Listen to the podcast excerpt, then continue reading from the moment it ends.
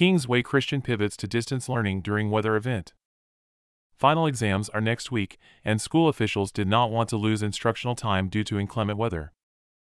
Calling it a silver lining of the pandemic, administrators with King's Way Christian schools have taken lessons learned during COVID that has helped students deal with the chaotic weather this week. With several inches of snow, cold temperatures, and freezing rain, much of the region has been shut down this week. That includes school campuses.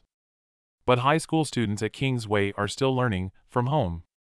In 2020, schools had to pivot to distance learning.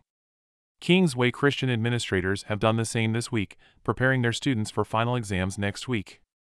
KW was able to adjust from in person instruction to distance learning this week, wrote Jason Tyndall, the superintendent. Teachers, support staff, students, and families adjusted well to the pivot. He credited Allison Hailstrom, the high school's principal, and the entire King's Way family for their ability to adapt, using distance learning to keep students on track with learning and not losing instructional time.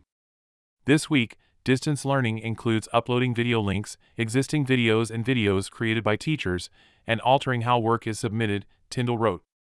It was not a perfect transition to distance learning, he added. After all, students and staff are no longer accustomed to distance learning.